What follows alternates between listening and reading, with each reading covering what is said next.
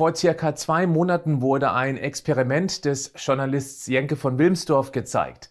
Zunächst konsumierte er für drei Wochen Nahrung, die allgemein als sehr gesund gilt, darunter viel Obst, Gemüse, Fisch, Hülsenfrüchte, dunkle Schokolade, Öle und sogenannte Superfoods. Alle Lebensmittel stammten ausschließlich aus der konventionellen Landwirtschaft und wurde zum Teil aus anderen EU-Ländern, aus Asien oder Südamerika importiert, stammten aber auch aus Deutschland. Jenke wollte herausfinden, ob sich die Pestizide und oder Schwermetalle auf seine Gesundheit auswirken bzw. sich mittels Blut- und Urinmessungen nachweisen lassen. Das Ergebnis, das war erstaunlich. Herzlich willkommen zum Podcast Schlank und Gesund. Ich bin Gesundheitsexperte und Fitnesscoach Patrick Heitzmann. Dieser Podcast ist mir eine Herzensangelegenheit, weil ich dich unterstützen möchte, dass du noch fitter, gesünder und schlanker wirst. Schön, dass du mit dabei bist. Vorneweg, ein solcher Bericht, damals ausgestaltet zur Primetime, kann unmöglich vollumfänglich das Thema abdecken. Auch wenn bei Jenke nach den drei Wochen erhebliche toxische Belastungen ergaben und sich selbst in deutscher Ware offensichtlich sehr kritische Toxine befanden, alleine schon dadurch, dass es diese über Reimport wieder in die deutschen Supermärkte schaffen, kann die langfristige Wirkung solcher Giftstoffe überhaupt gar nicht abgeschätzt werden die könnten völlig harmlos oder eben auch sehr kritisch sein. Diese Unsicherheit musste man bei diesem Bericht leider in Kauf nehmen. Die Sendung war also sehr subjektiv eingefärbt. Jenke klagte schon sehr bald nach Beginn des Experiments über Kopfschmerzen, Sodbrennen und Müdigkeit. Und das können eben naja, Zeichen einer toxischen Belastung sein, aber natürlich auch ein individuelles Empfinden des Protagonisten. Sein anschließender Detox-Versuch, die angesammelten Giftstoffe über möglichst gesunde, sprich Bioprodukte wieder loszuwerden, das schien erfolgreich zu sein. Die Blut- und Urinwerte verbesserten sich sehr schnell.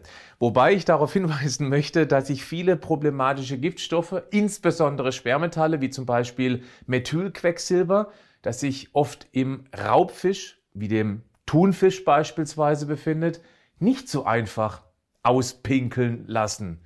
Er fühlte sich auf alle Fälle sehr bald wieder fit und gesund mit dieser Bio-Detox-Kost. Das ist schon mal ein gutes, aber eben auch ein sehr individuelles Zeichen. Den Bericht fand ich insgesamt insofern gelungen, dass er auf die Problematik der Permanentbelastung potenzieller Giftstoffe auf selbst gesundem hinweist. Auf der anderen Seite zeigt sich auch, dass biologisch angebautes keine bzw. eine deutlich geringere toxische Belastung zeigt. Nur Bio ist eben deutlich teurer als konventionell. Lass mich deshalb den Unterschied zwischen konventionell und Bio erklären. Das Ziel konventioneller Landwirtschaft ist es, möglichst viele Nahrungsmittel zu möglichst geringen Preisen zu produzieren, um möglichst viele Menschen den Zugang zu Lebensmitteln bezahlbar zu machen. Was unter welchen Bedingungen angebaut wird, das ist in diesem Fall nicht so sehr entscheidend. Profitabilität, das ist das ganz klare Ziel. Dabei werden eine Menge Pestizide, wie zum Beispiel das umstrittene Glyphosat, eingesetzt. Pestizide sind ja ein Sammelbegriff für Giftstoffe, die in der Forst- und Landwirtschaft, aber auch in der Lagerhaltung gegen tierische Schädlinge, Krankheiten oder unerwünschtes Unkraut eingesetzt werden.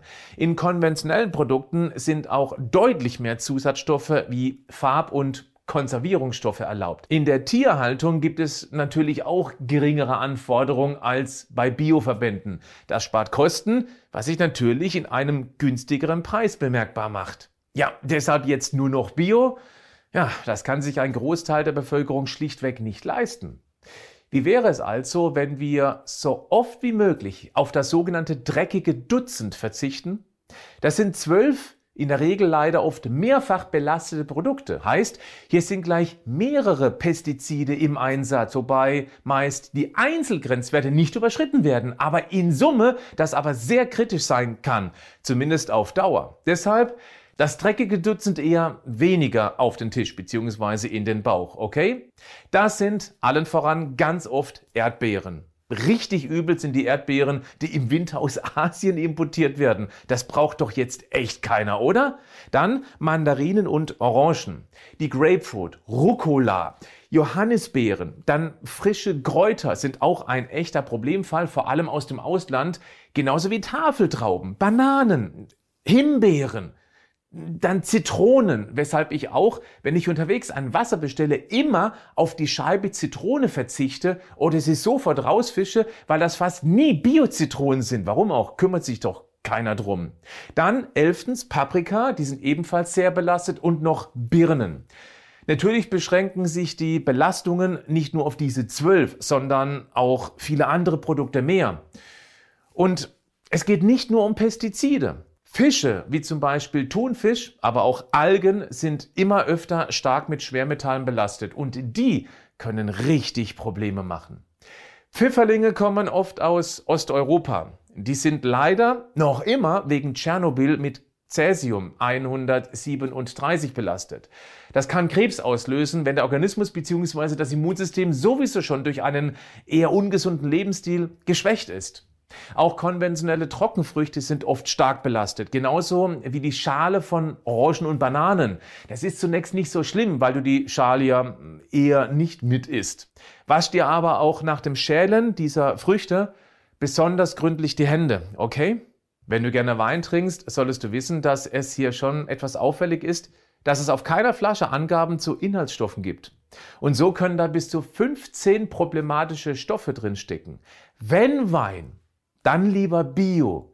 Das sollte dir der Genuss wert sein. Wir alle leben mit einer großen Anzahl potenziell toxischer Stoffe im Körper. Jeden Tag kommen wir mit Giften in Kontakt. Unterschätze dabei nicht die Kompetenz unseres genialen Organismus. Der kann entgiften. Dazu braucht er aber deine Unterstützung. Zum einen ist es deine Aufgabe, vermeidbare Giftstoffe so gut es nur irgendwie geht zu reduzieren. Vermeiden ist äh, kaum möglich. Zum Zweiten gib ihm Nährstoffe, damit er die Gifte neutralisieren und ausscheiden kann. Hier kommen wieder meine immer immer und immer wieder erwähnten magischen 47 zum Einsatz.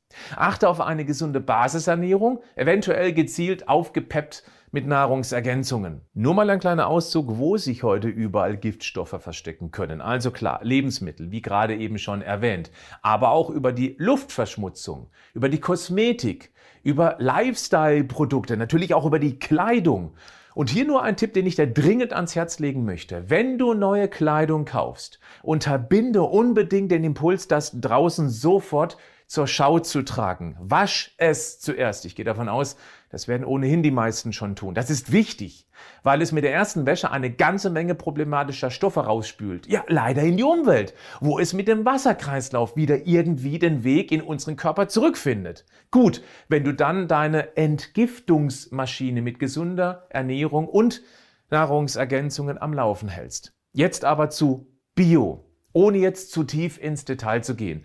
Den gängigen Biosiegeln kannst du ruhig trauen. Es gibt strenge Auflagen, die eingehalten und auch unangemeldet geprüft werden. Da wären zum Beispiel das EU-Biosiegel, Bioland, Demeter unterliegt besonders strengen Richtlinien und dann auch noch Naturland. Es gibt noch ein paar mehr, aber diese vier sind sehr häufig zu finden. Beachte Folgendes. Für verarbeitete Bioprodukte gilt, dass mindestens 95 Prozent der Zutaten biologischer Herkunft sein müssen. 5% der Zutaten dürfen aber trotz Biosiegel aus konventioneller Produktion beigemischt werden. Wenn du also ganz sicher nur Bio willst, dann achte darauf oder nimm nur komplett unverarbeitete Produkte ohne Zutatenliste. Da ist dann eben ein Bio-Apfel auch 100% Bio. Und nochmal, ja, ich weiß, Bio lässt nicht jeder Geldbeutel zu. Deshalb jetzt doch ein paar fixe Tipps, wie du trotzdem eine potenzielle Überbelastung reduzieren könntest. Nochmal, weil es wichtig ist, reduziere das dreckige Dutzend auf ein Minimum. Dann hast du schon mal ganz viel getan. Du kannst auch konventionelles Obst und Gemüse in einem Natronbad waschen. Einfach pro Liter Waschwasser einen Esslöffel Kaisernatron oder Bullrichsalz einrühren, dann das Obst und oder Gemüse 15 Minuten darin liegen lassen, danach abwaschen und trocknen. Ja klar, das geht nicht mit allem. Ein empfindlicher Salat wäre danach eher äh, matschig. Am besten reibst du es danach noch mit einem Küchentuch ab das du anschließend wegwirfst, also diese Papiertücher, oder ein Stofftuch in die Wäsche gibst. So hast du eine ganze Menge potenzieller Pestizide abgetragen und eben auch Geld eingespart. Gib auch regionalem und vor allem saisonalem eine Chance. Kostenlose Saisonkalender gibt es viele im Netz. Ich verlinke dir hier mal einen zu diesem Beitrag. Ja, zu diesem Thema gibt es noch so viel mehr zu sagen. Wenn du aber zunächst diese paar Ideen und Tipps konsequent umsetzt, hat sich das gelohnt, dass du hier bis zum Schluss dabei geblieben bist. Wenn du magst, dann abonniere meinen Kanal und gib eine Bewertung ab. Herzlichen Dank dafür. Bleib gesund, aber mach auch was dafür.